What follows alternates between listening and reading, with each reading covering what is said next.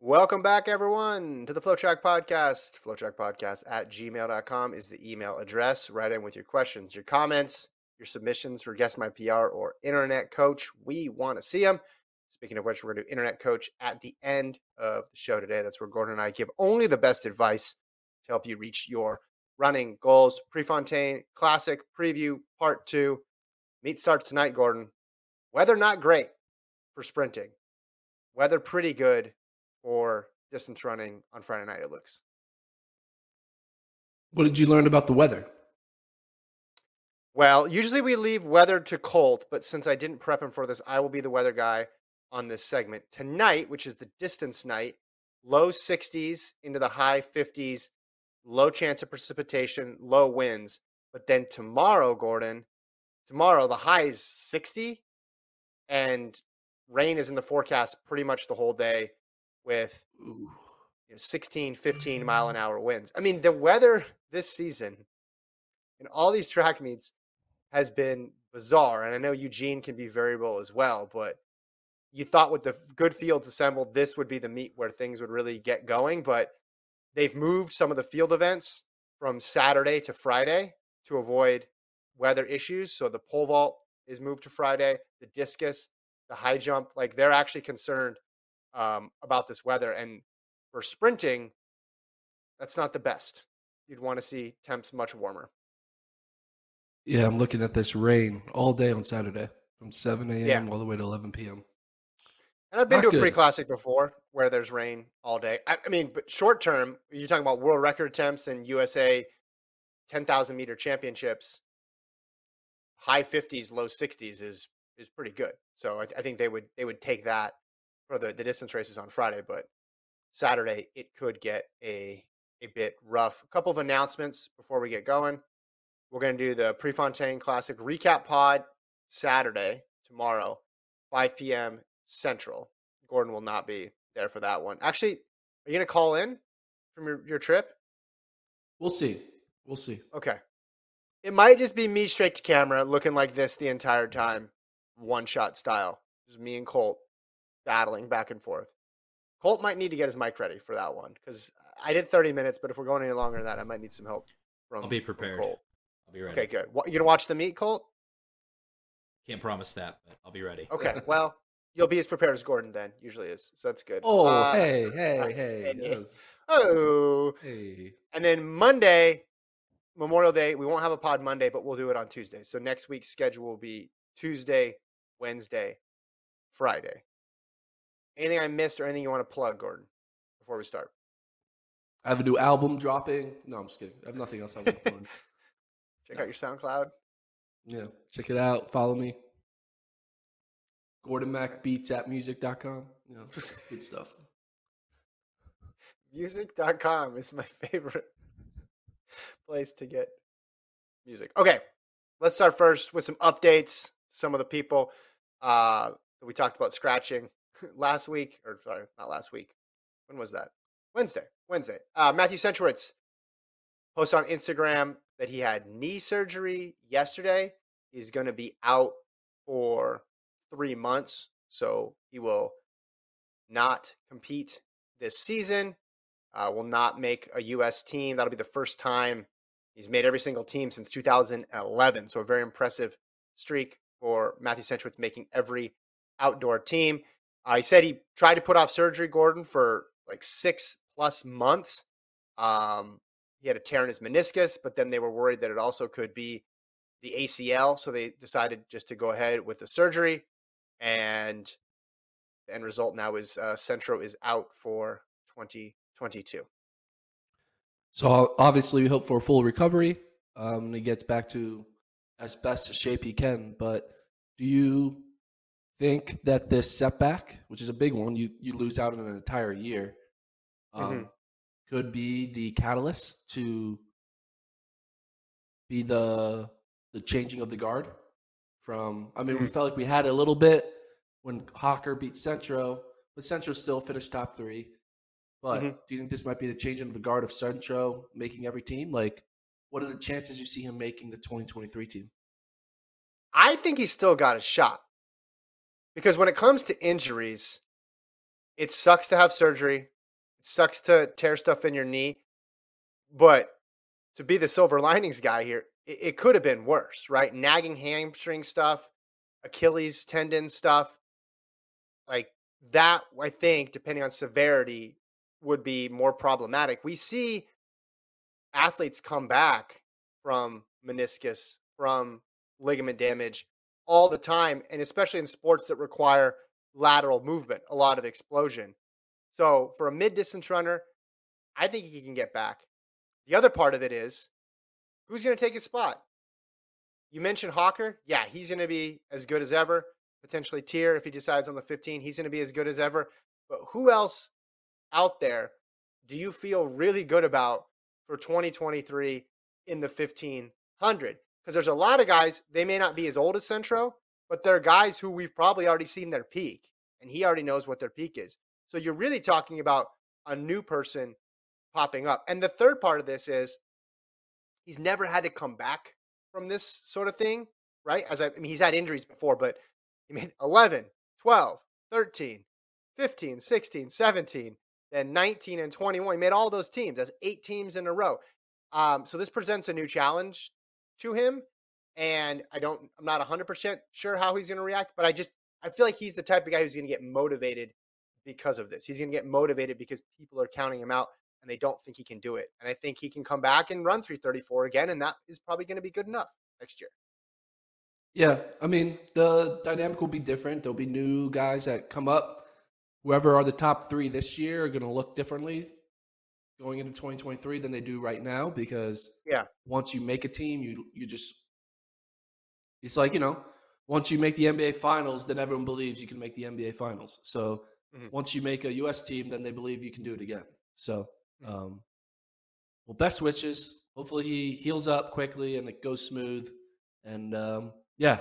You're more pessimistic one of the greatest if not the greatest 1500 meter US men of all time. And uh hopefully this isn't how it ends. You want him to have a good final season. So not one on the operating table, one running around the track. Yeah.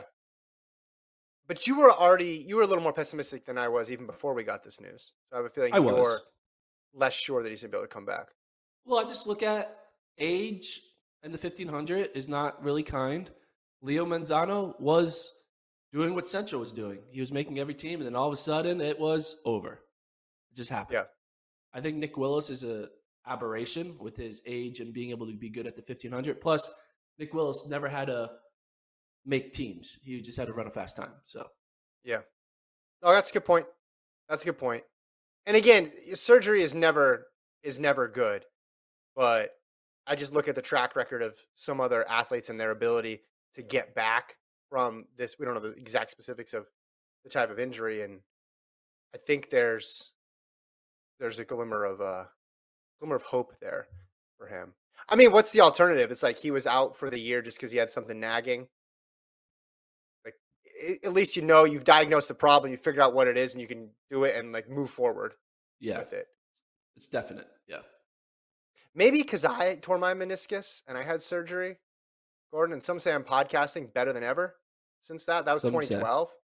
I mean, I was early in my podcasting career. I was only two years into my podcasting career now I've gone 10 plus years with my left meniscus being surgically repaired. And can you tell? Would, would you know? You look like no. a. Exactly. You saw me out there yesterday. We went out to a track yesterday to do some undisclosed video. We Actually, did. that was not, not a good lie. showing from a meniscus. Yeah, you burnt. Well, I'm not going to give away the video, but uh, uh, let's just say Gordon, even with a broken shoulder, a little more giddy my, up I think me. I might have torn my meniscus in that video for the record. Okay, it has good. been hurting last night. So, so one last thing I'm on this because he mentions he mentions about putting surgery off. I can definitely relate to that because some you don't know. there's so many different ways to handle it. Sometimes you can go in and shave shave a portion of it off. Sometimes people t- take the whole thing out. ACL it gets a little bit more serious, obviously, but some people just try to let it heal. So that probably was a difficult process, and I could totally him uh, seeing see him trying to figure out what's the best way to manage this. I want to try to make the team this year. Got a home world championships. I don't want to have to do surgery, and then just seeing like, okay, it's just not going to happen. So let's just go in, clean it up, get it over with, and move forward. And it makes sense now why we haven't really heard much from him or he hasn't raced. Yep. All that has now come into focus. All right. Let's move on. Um, let's talk about the event that he was scheduled to compete in. Let's talk about the Bowerman Mile, uh, which is one of the featured events on Saturday. Weather could be bad, but you still got a lot of the best in the world. Ingebrigtsen, Cheruiyot, Kipsang, Hoare, Teare, Hocker. I want to talk about Colin Sahlman, the high schooler, in a second uh, as well. But who's your who's your pick to win? How many people do you think can win this race? I tend to see it as being between one of three guys in Ingebrigtsen, Cheruiyot, and Kip Kipsang, who's riding the hot hand right now. What do you think? Yeah, I mean, it's those are the, that's the big three. Uh, it used to be a big two, but Kip Kipsang the way he's been running has joined the has has been given um, what's the word? Uh, I don't know what the word is, but he earned his his name being a, in line with Ingebrigtsen and Cheruiyot. Um, so those are the big three. But I just have a feeling that's not going to be the top three finishers. I think there's going to be someone who breaks up that big three. I'm not sure who's the one that finishes fourth or fifth of those Mm-hmm. three, but I do think someone on this list will find a way to sneak into a third place finish. And, you know, I think that's going to be the story that comes out, whether it's a Cooper Teare doing it, whether it's a Hocker doing it, and be like, hey, I'm back. Whether it's, you know, a Oliver Hoare, be like, hey guys, don't forget about me. Uh, Mhm. You know, so there's just gonna be different. Situ- I can see a situation where there's just one of those wild card type guys who find a way to break up those top three. Well, I like the fact that the top three are so highly motivated because you got Ingebrigtsen losing World Indoors. You have Kipsang, who is trying to say, I'm a legitimate top two guy. I'm going to break this group up. I'm going to crash the party. And he's done well his last couple races. He's proven he, he might be the best guy right now in the 15. And then you have Cherry, who got beat by Ingebrigtsen last year.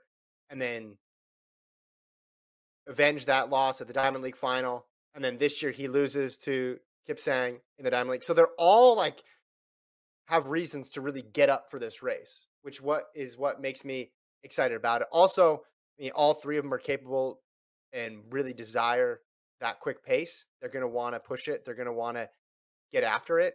So I think we're going to see something, weather permitting, something pretty special here between this group. And I think it's great that we have three of the top four. I mean, three of the top five, I guess you could say. I mean, you'd love to have Kerr there and Tefera there, but this is this is a big group of the best guys in the world who are all motivated. I think I'm going to stick with the hot hand though. I think I'm going Kipsang again. Yeah, I mean that's who I would go with. Um, it's kind of weird because I was yeah, you like to remind me. I said Jakob Ingebrigtsen's not going to lose another race for like the next ten years, but I never specified which distance. So I think I might turn him into 5K. a 5K runner. It's 5K. He He's a 5K won- runner now. He ran that one in California. That's his only outdoor race this year. Exactly. He's gonna be undefeated in the 5K. Um, Kipsang is just so sharp this year, though. Let's talk about Yeah, Teare and. Hocker, though. You want to talk about Teare and Hocker? How do you? What do you? What's a realistic goal for those two, and who do you think has the edge? I mean, Cooper Teare has been running better than Hocker. I have a feeling Cooper Teare is going to beat Hocker. I think just Cooper Teare is a better runner than Cole Hocker. Like, I think he doesn't lose to him. Like, the only reason, maybe if Cooper Teare was in that 1500, Centro is finishing third. Maybe that happens, right? Maybe it goes Cooper, Hocker, Centro at the Olympic trials. So I think that Cooper is the better runner, and I think he will beat Cole, uh, Cole Hocker. There's been no data data point that says why Hocker should beat Cooper. Hmm. The only data point is he won a race that Cooper wasn't in. Like, how's that? You know, so I just think that, like, what's the head to head? Well, I beat him- Head. Yeah. So He, he beat him a couple times in college. in the 1500, Cooper Teare's 2 0 in the 1500 bets Hocker. What's mile? Let's do mile. Switch it to mile. What's the mile? So he's 2 0 in the 1500 against uh, Cole Hocker. In the mile, he is doing got this. He is 3 0. So he is in the 1500 and or mile, he is 5 and 0. Yep. Never lost. He is the Yeah, so I mean So you're taking really him reason and to- picking. What are you picking him for? Fourth, fifth, sixth in that range? Yeah, but I just think he's going to be the top American. I think Cooper Teare's is top Okay. American, and I think it's you know Cole Cole you Hocker see his is going to have to do a lot of a lot of uh, pitching and uh, politicking to convince Cooper Teare to not run the fifteen hundred. Did you see Teare's post on Instagram? Yes, it was funny. I like this. Many people may not know, including him, but Jakob Ingebrigtsen and I have been rivals for years. And this Saturday we face off again at the pre-classic. Uh, did Ingebrigtsen? He responded to it as well too. Um, if you want evidence that nobody understands humor in 2022, look at the uh, comments. Oh, people thought Ingebrigtsen says I wouldn't call meant it. Yeah, well, and then Ingebrigtsen says I wouldn't call this race a rivalry, but he's got the you know the emoji there, so he's like being funny back. It's like, oh, he responds. No, he's clearly joking because Ingebrigtsen is the Olympic champion, Olympic gold medalist. I do like the hashtags that Teare put on it. Shows he's pretty self aware. What do you say? No, no time trial, real race alert. So I think he's paying the attention to what people are saying. Yeah, he, yeah, he reads the comments. Comments. He reads the comments for sure. I'm with you.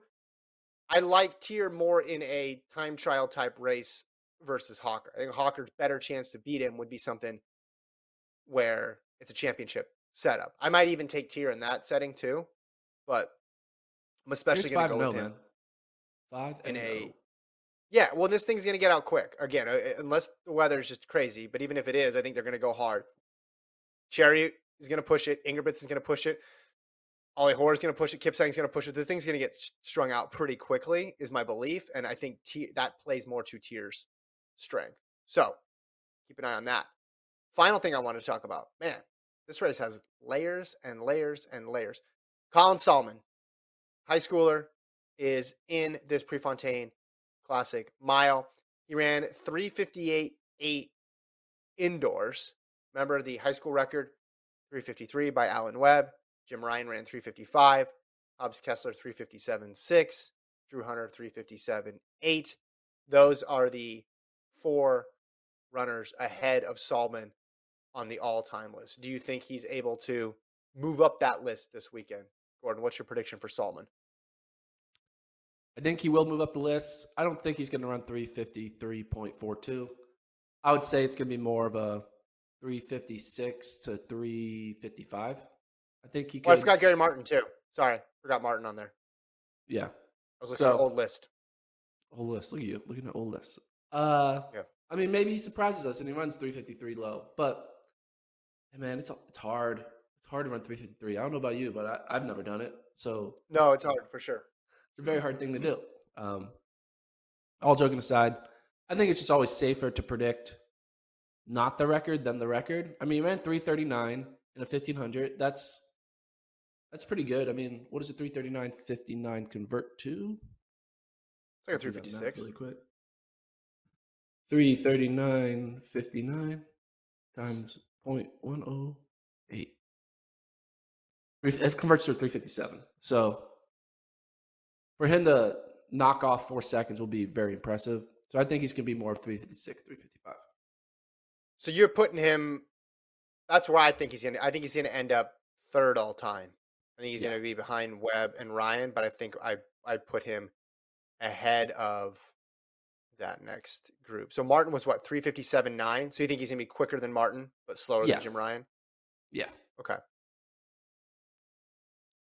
I saw that Gary Martin and uh, Sahlman are running at the Brooks PR Invitational, but they're not running in the same race. So we could have Gary Martin and Colin Sahlman never race each other. It'd be kind of wild. Go back and forth with Mile PBs. Yeah. he's he's never been in a race like this before. Now, most people have never been in a race like this before, except for about 15 dudes in the world. So, what's that competition going to is that is it going to be helpful or is it going to be counterproductive? Because if they're running 350 pace, you know, is there a second group that forms where Sahlman can have somebody to run with? I remember when Verzbicas ran that record in the two mile at pre, and he was just kind of like hanging on towards the back. That's really tough. Webb, when he ran 353, Guerrouj was in the race, so you know the best guy in the world was in it, but Webb running 353 was in the mix. And he benefited from that. He benefited from being still in the race. If Sahlman's running 56, 57, and these guys are running 50, uh, it'll be interesting to see, uh, you know, are there people he can chase? You know, maybe some people will go backwards off the pack. Maybe he'll just be like, this is amazing uh, to be able to have this opportunity to run with these guys. I mean, the advantage is he's run in, he hasn't run the traditional high school schedule. Yeah. So he has, He's going to scream, more this is amazing, while he's running around in a circle. This Well- is amazing. I'm in the pre-classic. Well, Taking photos, Most- selfies. I mean, he's the most seasoned high school distance runner we've ever had, correct? In terms of competition against pros. I mean, I guess you could say like, I mean, I guess you could say like Kane and stuff like that. But like yeah. of, of somebody who hasn't like made a world team yet, he's running a lot of high level meets. Yeah. Not that many, but yeah. But I don't correct me if I'm wrong. I don't think Webb's senior year he was running. He wasn't running the equivalent to the sound running meet his senior year. He no, ran Arcadia. well, those meets didn't ran- exist. Yeah. Well, right, but he didn't. There was. n- I mean, I, I just think Sahlman and all these high schoolers now have just more access to high level competition. So you're saying, and I'm saying, number three all time. You're going 56, Yeah. 57. Which is incredible. Yeah. That's just casual. Casual number three all time. Just casual. Yeah. All right, that's the mile. That'll be exciting. What else do we got? Women's two. We got a scratch to report, Gordon. We Hmm. need to do. We need Colt to be able to do drops, so we could just like a record scratch on the women's two. Whose name's missing there, Gordon? Can you see? Throw that up there for the viewers. Shaunae Miller Uibo. Yes, no Shaunae Miller Uibo, which is a bummer. I wanted to see her versus Fraser-Pryce. That'd have been incredible. But instead, Miller Uibo will not be there. Shelly Ann now, clear favorite in this field. You still got a lot to look out for, especially from the U.S. perspective, because this field has got a lot of Americans who could be in the mix. So you want to see if anybody steps up, but this should be Shelly Ann's uh, race to lose. Yeah, should be. But Shelly Ann's best event is not the 200. So there is Correct. a chance that, you know, it's not, doesn't go perfectly for her and she could get upset. But yeah, it's her race, race to lose. I'm excited to see Shawnti Jackson in that field, the Mhm. high schooler. Uh, mm, obviously has a crazy slower PB compared to everyone else, but she's only in high school and it'll be interesting to see if she can mix it up with the big guns. Um, and then I think after Fraser-Pryce, I mean, you maybe are hoping that one of these Americans shows up and runs like a 21 high. Mhm. Looking at the the weather, that's probably not going to happen. But if one of these Americans get a really good, strong second place finish, that'll look good for America's chances to have at least someone relevant outside of Gabby Thomas to go up against Mhm. these non-Americans in when it comes to the world stage. Mm-hmm. So Fraser-Pryce PB twenty one seventy nine, fastest time in the world this year twenty one eighty seven by Mboma. Ophelia Thomas have also gone sub twenty two. It's tough because the weather. I don't want to make any crazy predictions, but I mean she's run she's run a 10-6 high this year. Her third fastest hundred ever. Yeah. Sub twenty. If the weather cooperated, I think she could have gone twenty one nine. I don't think that's crazy to say. Just because her hundred's so fast. What do you? Th- I mean, how quick would she have to go for you to consider her a two hundred meter gold medalist Sub potentially? sub 22. okay, In this weather, well, sub 22. Maybe the wind will be at their back. Maybe the rain will stop for a second. Clouds will part. The sun will shine down. So you're predicting win here. You're you predicted Elaine Thompson Herah in the hundreds. You're predicting Jamaican sweep in the one and the two. Yeah, and so classic. is every living being who has any sort of a brain. What sort of odds could you get for that? The uh, 100 200 parlay. I think you're right. That's a safe bet. I thought Miller Uibo would have made it interesting because she's got a fast personal best, and I know it's not her primary distance either, but that would it would have made it interesting at least. But I want to see. I hope the conditions hold up because I, I want to see what sort of 200 meter shape she's in because I want to see her at the World Championships in the two as well. I want it to be a, a strong year for the, the women's 200. Um, women's 15. This is like the. Yo, it, hold on. It's crazy when you look at Shelly Ann Fraser-Pryce's uh, World Athletics page. Look at that. 2002 to 2022. 20 Yo, freaking so- years. It's crazy. So I did this on the race breakdown this week. I talked about Fraser-Pryce's run in Nairobi. You know, she's only like four months younger than Bolt. Like Did we right talk now? about this on the pod before? No. Like they were born. They're both born in '85, I think. Right, Travis, you pull that up. I think they're both born in '85 or '86. Like they're they're essentially the same age. Yeah. Bolt ret- Bolt had a long career. Or, eh, yeah, 86. She's December 86. He's like June or July or something like that.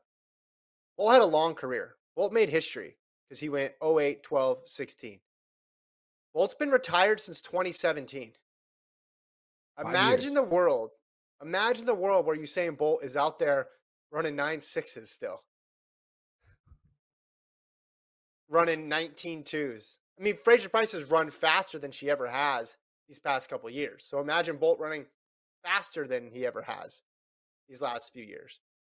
Like her longevity is insane. And because that women's 100 record and 200 record was so far out there, um, she didn't get those world records. I think it was safer to say those were harder to get than the men's ones. But whatever she lacked in terms of records, she's now making up for in terms of longevity. It is crazy when you consider how quick she's running for this long. Yeah. I know Bolt stopped though because he's like, I don't want to practice anymore. It's like the ultimate. Well, he also like, was hurt. But no, no. But Bull had a long. My point is, this is not a slam on Bull. no, Bull yeah. Like I'm comparing her to someone who had a because they both won gold. Their first gold, Beijing 08. So there's a lot of similarities to them in terms of the trajectory of their career. She just kept going. His body eventually broke down, or he just didn't want to do it anymore. Whatever it is, you can't really blame him because he went through three Olympic cycles. That's Yeah. longer than most athletes do. And then she just kept right on going and then got faster. I just it's just funny to think about Bolt being like on the circuit still, like cranking a nine six while everybody else is running nine eights. It's just that's just funny to it's like a funny mental image. Like, yep, still here. Still going. Oh, that's cool, Erriyon Knighton. Watch this 1925 I'm just gonna run. At the age of 35.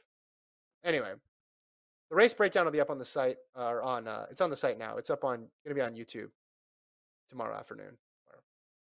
I go more into detail on that. And I talk about wind and altitude conversions, so that's a lot of fun. Ooh, Dive into that one. that. All right, so the women's 15, I want to talk about for a couple minutes here because it, as far as I can tell, I don't want to jinx it. It didn't have any scratches. The women's 1500, so all these other events were stacked, and it's like if you were to rank them, you might have put them ahead of the women's 15 because they just had more, I don't know, tantalizing matchups like Athing Mu versus Keely Hodgkinson. But the women's 15 is awesome. Like it's sneaky awesome now because you have Faith Kipyegon, the favorite. You have Laura Muir coming off the win in Birmingham. You have Tsegay, world indoor champion. She's run low 350s. Hailu was awesome at the Olympics. DeBues-Stafford, you know, she's top 10, top five, 1500 meter runner. And then on the and then you have the and Jessica Hull for Australia, who almost beat Muir. And then you got this American battle, Gordon, with uh Courier, St. Pierre, who wait, hold on. Did she Yeah, scratch? St. Pierre, Shannon Osika, Josette oh no, St. Pierre's there. Corian McGee, and Sinclair Johnson. Yeah. Sorry, I thought someone scratched. They did not. See, whew, I'm worried. See, I got a lot of uh, I got a lot of bad memories from from this week of all the scratches. Yeah, so Sinclair Johnson, McGee, Norris, Osika, and then St. Pierre. So it's gonna be it's gonna be a great race, top to bottom. here. So I'm just I just wanted to say, women's 15, they appear to all be bringing it, and that makes me happy. Who do you think's going to win the race? Kipyegon. Who do you think's gonna be Who do you think's gonna get second? Who do you think's going to get second? Tsegay, and then I got Muir for third. Who do you think's going to get fourth? Should we just top top 15? Who's the top American? Where? Well, will Elle Purrier St. Pierre? Will she? This is her first race, right, of the outdoor season. Yeah. I think so. Maybe I don't know. Maybe she's running 800 or something or 5K. But man, there's a lot of like make or break performances that are gonna come out of this Prefontaine Classic that are gonna let us know whether or not like we like someone you know it was make or break for someone like Matthew Centrowitz, and then he obviously he's having the surgery, so we know okay he's not a factor. You look at Yeah. someone like Elle Purrier St. Pierre, she ran an indoor DMR on April Yeah. 15th. That was the last race. So we're like, is she healthy? Is she just waiting and she's peaking later? Like, we don't know if they're peaking later or they're not 100%, which I'll get into a little more in my Gordon Mack rant later in the podcast. Oh, there's gonna be a rant. Forgot about that. I'm interested in Norris, just because what she had last year, and then she makes the world championship team. She got fifth, world indoors. She's got crazy potential in both the 15 and the five. So, yeah, internationally and domestically, this is a really important race. Uh, one other one I want to mention was the women's 800. Keely Hodgkinson now is the clear favorite with no Athing Mu. Again, super bummed that she's not in there. You also have Ajeé Wilson, Raven Rogers, Allie Wilson, Natoya Goule, Jemma Reekie, Halimah Nakaayi in there. And, and Sage Hurta, who some people are calling Gordon The next cake race. the next kick I mean, that's what I'm calling it. race. She got fourth at the Birmingham Diamond League 800. That's something that Kate Grace would do.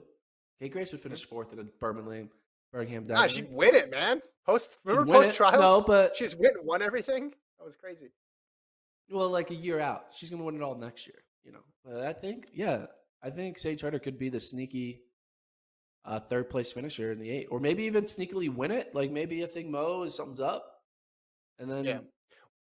you know something crazy happens. when it comes so let's look at just the uh, us side of this because i think we both believe keely hodgkinson's going to win this race correct yeah, okay let's just look at the us descending order list this year because i don't know about you but the correlation the way i look at it the correlation between times and where they place in the 800 is obviously stronger than the 15 that's always been my belief right it's not as if oh there's a tactical championship race and all the best people don't finish that Yeah. well. But like you have a log jam here because you got Wilson, Allie Wilson, Raven Rogers both at 158, Aikens at 158, Hurd at 159, McGee 159, Whitaker 159, Baker and Detra at 159. You have to, I mean, I think Ajeé Wilson's indoor gold performance is is equivalent to that. It's worth that. Like we think she's in 158 shape, and then you obviously throw in Athing Mu there. How many? Who are you of the women who are running this 800? Let's just let me phrase it this way: of the women who are running this 800 for the U.S., Wilson, Wilson, Rogers, Meyer, Herda. Like, who do you think needs a good race to solidify their spot? Like, who needs that for you? That confidence booster going into USA's. Maybe I don't know, Allie Wilson, because like, let's be honest, like, how many people are thinking if you were to go man on the street at Prefontaine Classic, which is probably a place where everyone knows track and field, right? More people Yeah. know track and field in that stadium watching that meet than me going down to downtown Austin, right? And if I were to interview everyone and be like, who is the fastest 800 meter runner in the US right now? And I asked Mhm. 100 people, I bet you zero say Allie Wilson. Mm. They'll be like, oh, it's Athing Mu. Oh, it's probably Ajeé Wilson. Oh, it's Raven Rogers, right? Because those are the names. So Yeah. Allie Wilson is probably the most slept on top seed in the history of 800s. So I think her doing well in this race will be like, oh, oh yeah, she ran 158, and then she just got third in this Prefontaine 800. Yeah, okay. Yeah. we need to start thinking about her. So I think for, I think Allie Wilson is the is the name to watch. Good pick. All right. Yeah. I go with that. Anything else with pre that jumps out at you? Remember, we talked about the distance stuff and the hundreds last pod. So if you're tuning in for that, last pod is where you should go. I mean, 400 for the men. You got Michael Norman in there, Michael Cherry, Kirani James. 400 hurdles. Dos Santos is there, but Rai Benjamin's not. High hurdles for the women. A lot of big names. So that'll help sort things out. Steeple. No. Women's steeple will be I'm just good. excited for the meet to start tonight. Yeah. And then tomorrow. All right. One more bit of news before we get to your rant. Um, Mm-hmm. This has to do with the meet tonight. Elise Cranny, who we both picked to win. We both picked Mhm. to win the 10,000 Look how dumb we are. World yeah, we should have waited a day. Uh, she withdrew from the 10,000. She said she hasn't been feeling like myself in training. I love nothing more than to be out there, compete for a spot in Team USA, but I just don't feel ready to compete right now. Made my decision to shift the focus to the 5K next month. So now we adjust the picks. I mean, what did I say? There was like six women who had a qualifying time that was under 31.15. So now you take Cranny out, it's five. So I had obviously Cranny winning, and then I had Kelati and Monson. So I, I overlooked Schweizer. Putting Schweizer back in now. I think you had you had Infeld, correct? I did. Yeah. So I'll put Schweizer So I'll in there put, with I'll put Monson and- Schweizer back in as well. Right. But I think, I- yeah, we're all putting our fourth place person in the top three, is what we're doing. Yeah. Well, here's the Yeah. thing. Have you ever seen an injury report that said, I haven't been feeling myself in training? Feeling- Has that ever been myself. like a reason to pull out of a meet? It's kind of, I I haven't heard mean, it, but she's the this is what makes fastest, it- second fastest to ever run this event. And US, she's yeah. not going to run because she hasn't been feeling herself. She could have easily went in and DNF'd if she wasn't feeling herself. But what what scary situation could happen if she would have run the first mile and then recognize, yeah, I'm not myself, and then pull out? Like, why? I don't know. It seems kind of. we I mean we don't know. It don't seems know. weird. Yeah, and that's a problem. Yep. That's a problem. Well- you should know. Well, we're not we're not betting on it, so we don't. No, I think Fans should know why their athletes aren't running. Not it could be any. Yeah, feeling it could be any reason. The reason why I think it's different is because we have the split five and ten situation now, which we've never had in recent memory. So, I think if we had this setup in previous years, you probably would see more of this because they're like, wait a minute, I don't want to risk it. Whereas if it's all the same weekend, you're like, heck, I just got to go for it. Let's just run it. Let's just see what happens. And there's no possibility. Like the U.S. champs are in a month. Versus if it was any other year, be hey, am I going to be able to get better in three days? And most people are like, no, that's not going to make much of a difference. But now with this month break, I feel like it allows the possibility for them to be in a better spot and they don't want to go backwards. So I don't know. I mean, until we have more info on what it is, I don't want to speculate on whether it's like what the what the ramifications of it are. I just I think it's a byproduct of we we've split up these two championships. And for her, I mean, you can see as a positive too that they're split up. Also, you can see as negative because if the 10,000 was back in June, then she would have potentially been fine and been able to go for it on both of them. But I mean, she was running really well indoors and then in that outdoor meet. Yeah. There's no positive. here. I mean, you're the second fastest ever in your event. No, I'm saying the You're gonna- positive is what if if the 10 and the 5 were together, you scratch one, you're basically scratching both. That's the positive. Right? They're True. split. Not that they would have moved the 5 and the 10 up to go next to each other, but just if this happened in June is what I'm saying. Now at least she has a month to try to get get ready, but this this just more speaks to when an athlete doesn't race frequently, which is the case of a lot of athletes out there. You never know what's up. You never know the health. which is a problem. Yeah. All right. we got to get to internet coach, but first, do you want to do your rant or do you want to do your rant at the end? No, we're gonna rant now. Cause I'm upset. All right, put three minutes on the clock. Three minutes. Let's uh, full full screen, Gordon. Here's the thing. All right. First of all, it's connected to what just happened with Elise Cranny saying she's not feeling herself in training. Centro posting that he's about to go under surgery or just went under surgery. And it all comes out of left field. Now, it's not out of left field for them, their coaches, their teammates. They all knew this was coming. But the people, it's all out of left field. And that is a problem for our sport. Our athletes, our, our fans should not be blindsided with random scratches, blindsided with, like, oh, yeah, I've been injured. That's why I ran slow. Blindsided with, oh, yeah, sorry, I didn't want to get on a plane because my shoulder hurt. And then they run a day later, like Elaine Thompson, Herah. Blindsided with, oh, yeah, I'm to go to the Penn Relays. Allyson Felix is to go to Penn Relays. And then two days out, she's like, uh, never mind. I changed my mind. These athletes need to recognize if they want their sport, hashtag grow the sport, virtue signal, why don't people care about us? This is why. This is why people don't care about our sport, is because we treat it like it's their, they treat it like, oh, we can't tell anyone. We got to keep everything secret. We got to do time trials in the woods. We have to, we can't say we want to break a record because if we don't, people will make fun of us for failing. All of this shit, all of it. It all comes and like, oh, I can't tell people I'm injured. I have to keep that a secret. Well, and they kind of pretend it's like competitive advantage to keep injury secret. No one cares whether or not you're injured or not on the starting line. They're going to try to win the race. There's not been a single moment when a coach has gone to an athlete and said, "Don't run your own race. Run the race of what everyone else is doing."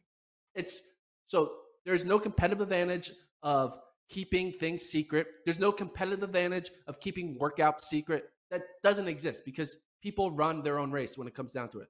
But basically, what I'm trying to get to with all these scratches, with all these out of left field injuries that clearly were known months earlier, the fact that the fans are the last ones to hear about this is wrong.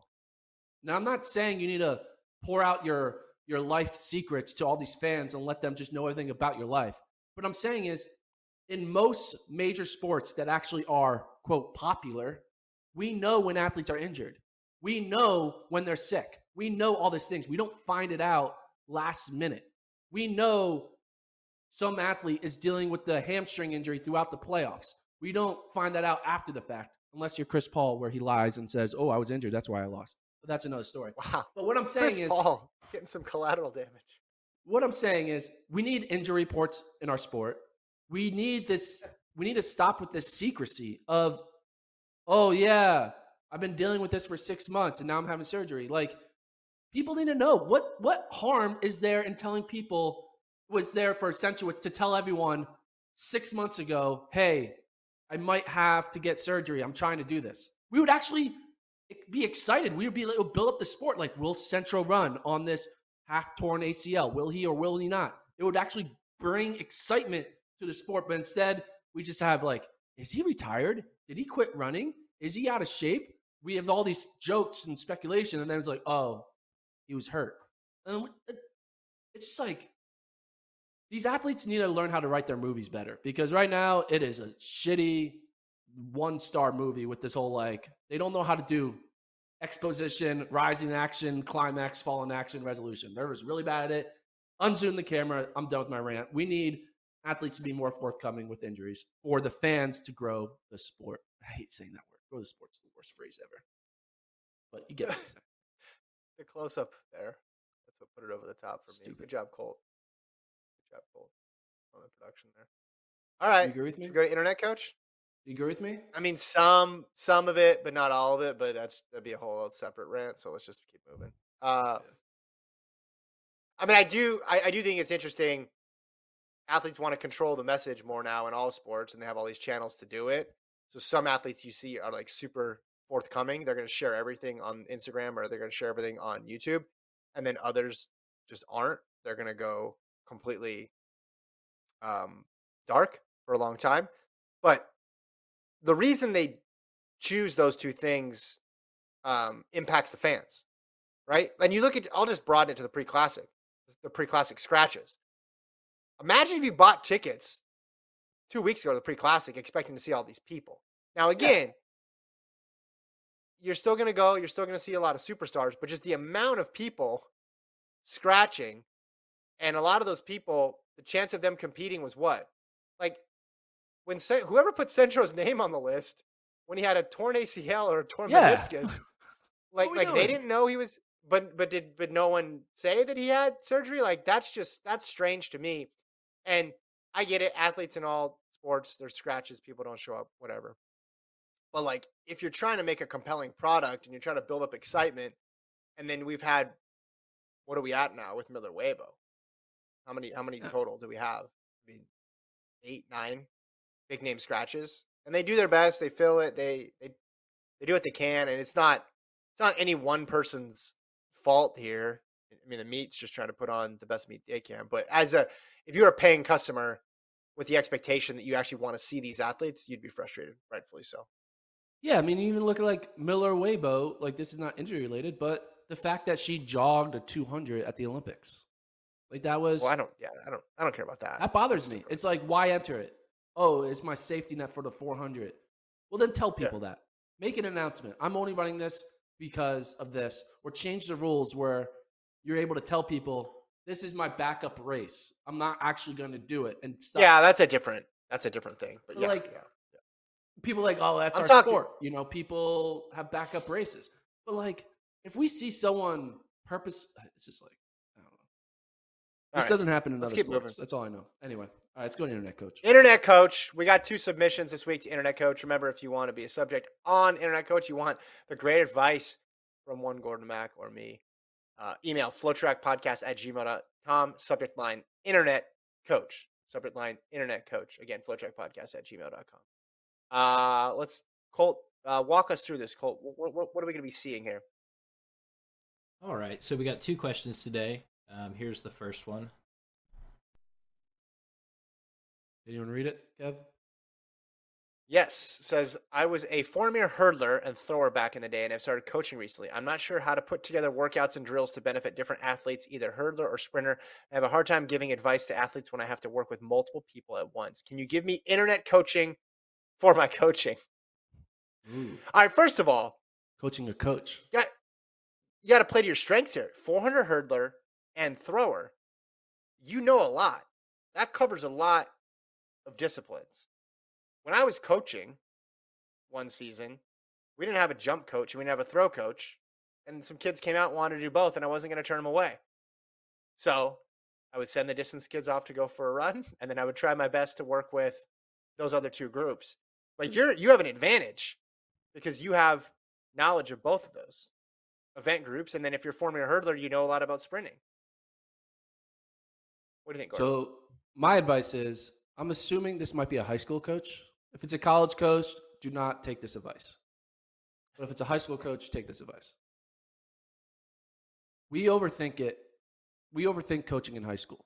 High school athletes are 15 to 17 to 18 years old. They're going to be fine. They the whole part We need to coach high school runners. You need to coach them like athletes. Like you can't there's no point in being very specific on what you're doing because if you're trying to maximize them at age 17, they're going to be done by age 21. And so the need to worry about being how do I handle a distance runner versus a sprinter versus a thrower versus a hurdler, you don't need to worry about that. You just need to make them all athletes. The moment of them actually becoming great is when they actually go on to college, and that's when they go in more specific this week. You just need to set them up to be extremely fit, athletic people. And then once they graduate high school, you know, they go on to go focus on something specific. You look at a lot of the best runners or mm. football players or basketball players. They all did multiple sports. You know, they all played soccer and they did a track or, you know, they played baseball, football, basketball.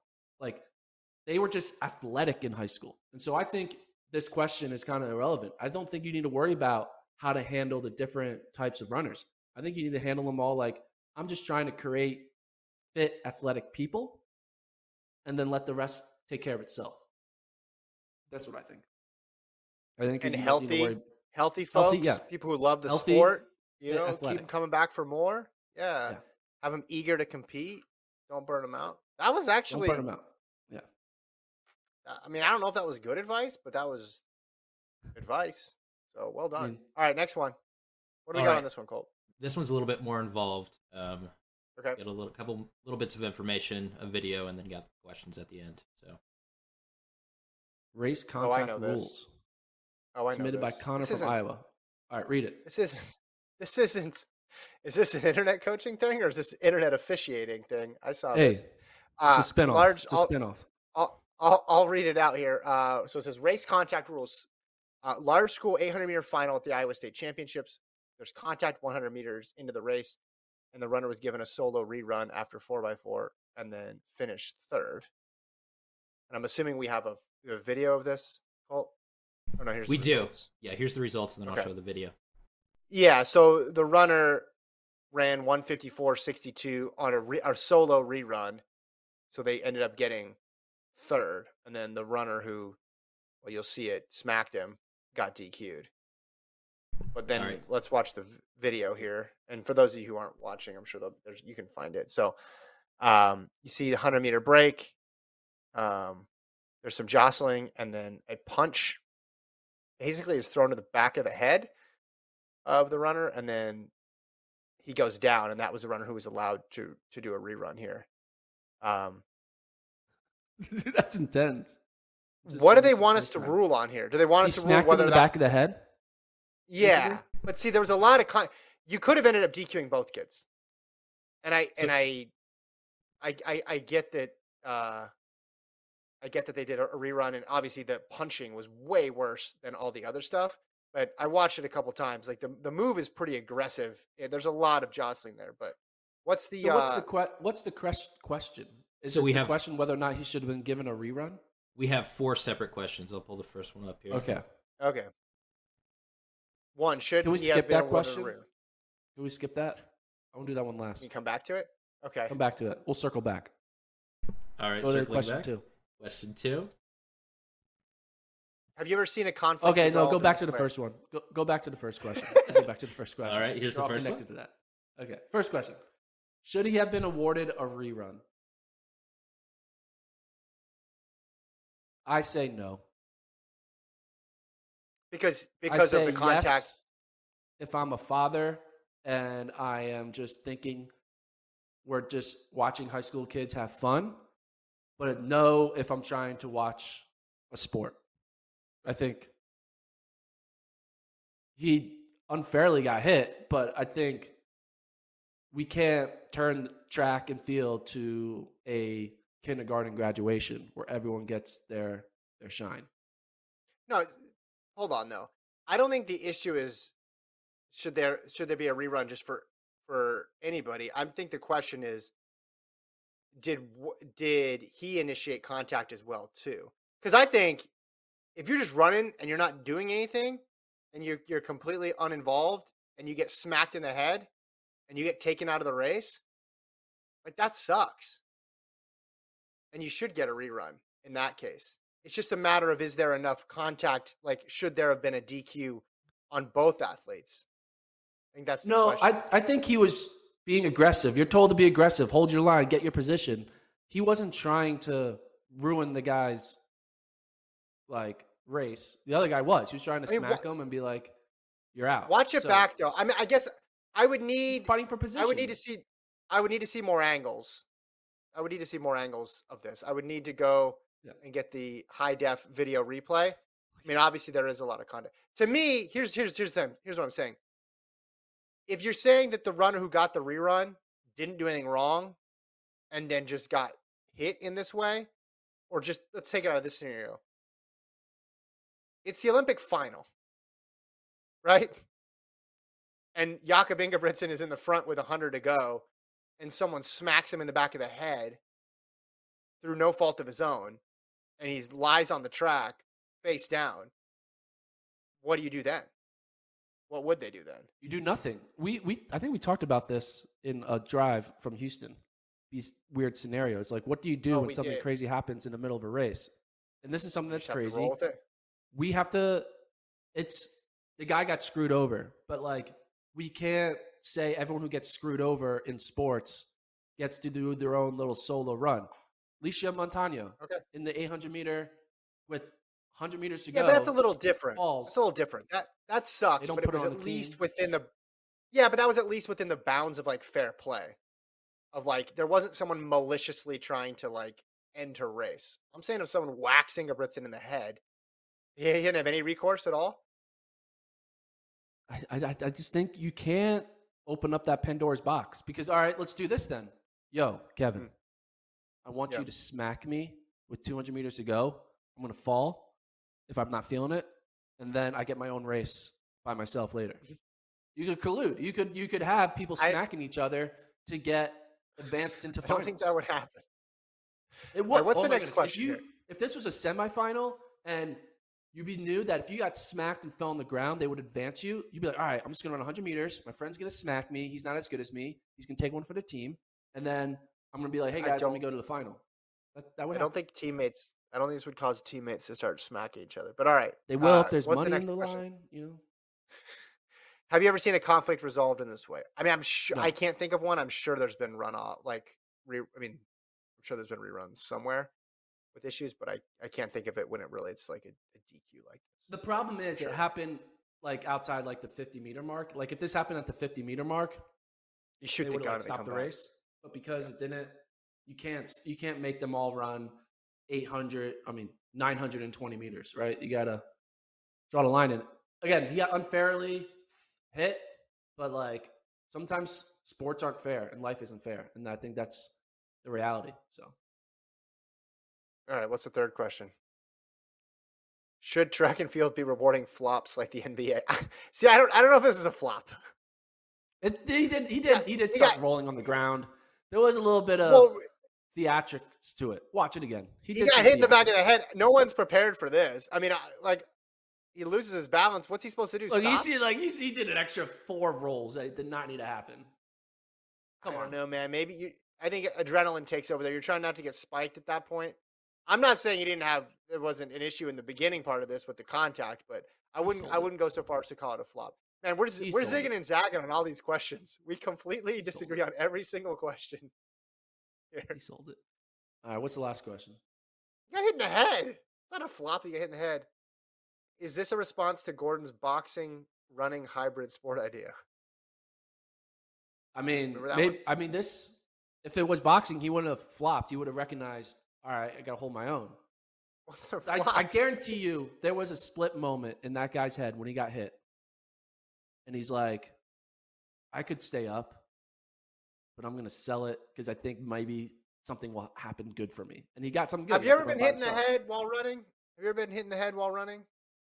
Um, no, I don't think I have. I don't think any. There's been probably five people in the world this has happened to. This is not a thing. Which is why see. it needs to be a sport: boxing, track, and field. This is.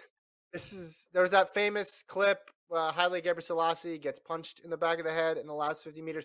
Maybe Haile could talk about it. He'd be qualified to comment on what you can do. But since this never happens, I don't know if we can correctly predict how a person's body is supposed to uh, contort itself when it's on the ground. Think he just he kept he had a lot of crazy momentum and he just kept rolling. But I think we can agree this: the guy shouldn't have hit him. He should have been DQ'd for hitting yes, him. should not have hit him. guy- Don't hit him. Definitely sold it 150% more than what actually happened to him by doing the extra rolls. I personally believe the guy could have stayed up and finished the race. He Mm. could have. Yeah, I think that No, they should no, not have exact- given him his do you mean? own run at the end. That should not have happened. finish finish the race. How are you gonna finish the race after this, man? Like what? Forget how far behind He's like, you are. oh, are they going to stop it? He could have just like it's an eight hundred rally. though. It's a an final. I got to get up. an eight hundred. I want to see another angle.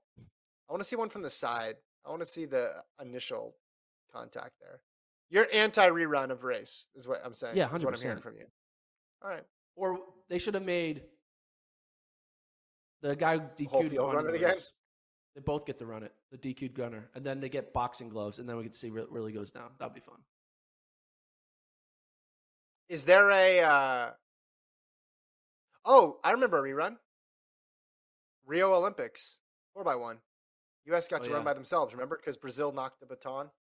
Yeah. out of their like they went out of their lane and hit the baton. Are you in favor of that, or should they? Is that just tough luck? Well, the only reason they could justify doing that is because it could be about making uh, a final. But they, if that baton drop happened in the Olympic final, they don't get a rerun to run for gold. Hundred percent. Right, right. They don't, which is unfortunate. Yeah, that's why sports. There's like chaos happens. People get unlucky. You know. Yeah. I'm just saying when it crosses times, over from right, but then there's luck, and then there's someone deliberately sabotaging your race. And I think when it gets Yeah, into and it's you got level. unlucky that that guy thought hitting him was a good idea. You don't know Yeah. who the mental headspace of the people on the track with you. You never know. You take a risk every time. Colt, I you have any zoomed thoughts in. on this? Yeah, I zoomed in. The guy like fully cocks back his arm. It's like full Superman punch to the back of the head. I can't. I don't Yeah, think it's a flop. it's bad. Yeah, it's it's not a No, flop. it- that It's a you can say you could say he you can say he pushed him in the beginning. You can say he shouldn't have had a rerun, but it's definitely not flop. No, it he embellished the fall. That's what I'm saying. Flop means you didn't get hit. He got hit. I'm not and he got he lost his balance and his momentum. And he might have actually fell because of it. I I can believe that. But the like four rolls. Yeah, I think you should believe it. Stop the race for me moment. That was a he needs to make sure they saw him fall. Do you think? All right, let's. Here's a practical question: Should they stop races like this? Well, you couldn't. They would have. It was 50 meters in, or even 100 meters in, right? What's But the break, the break is at hundred. So should they instead wait till they make a break to two hundred, or No, should they not gonna make wait them- until? No, no, break at hundred, but wait hundred meters and then have a recall gun there. no. Why is the only section where they're rest? Why does the restart section end right when the most chaos is about to begin? Well, they weren't in lanes. They weren't in lanes in the first 800. They were together. It was Or was it? Show more time. yeah. They weren't. They were already in a pack before they. That's a lot of.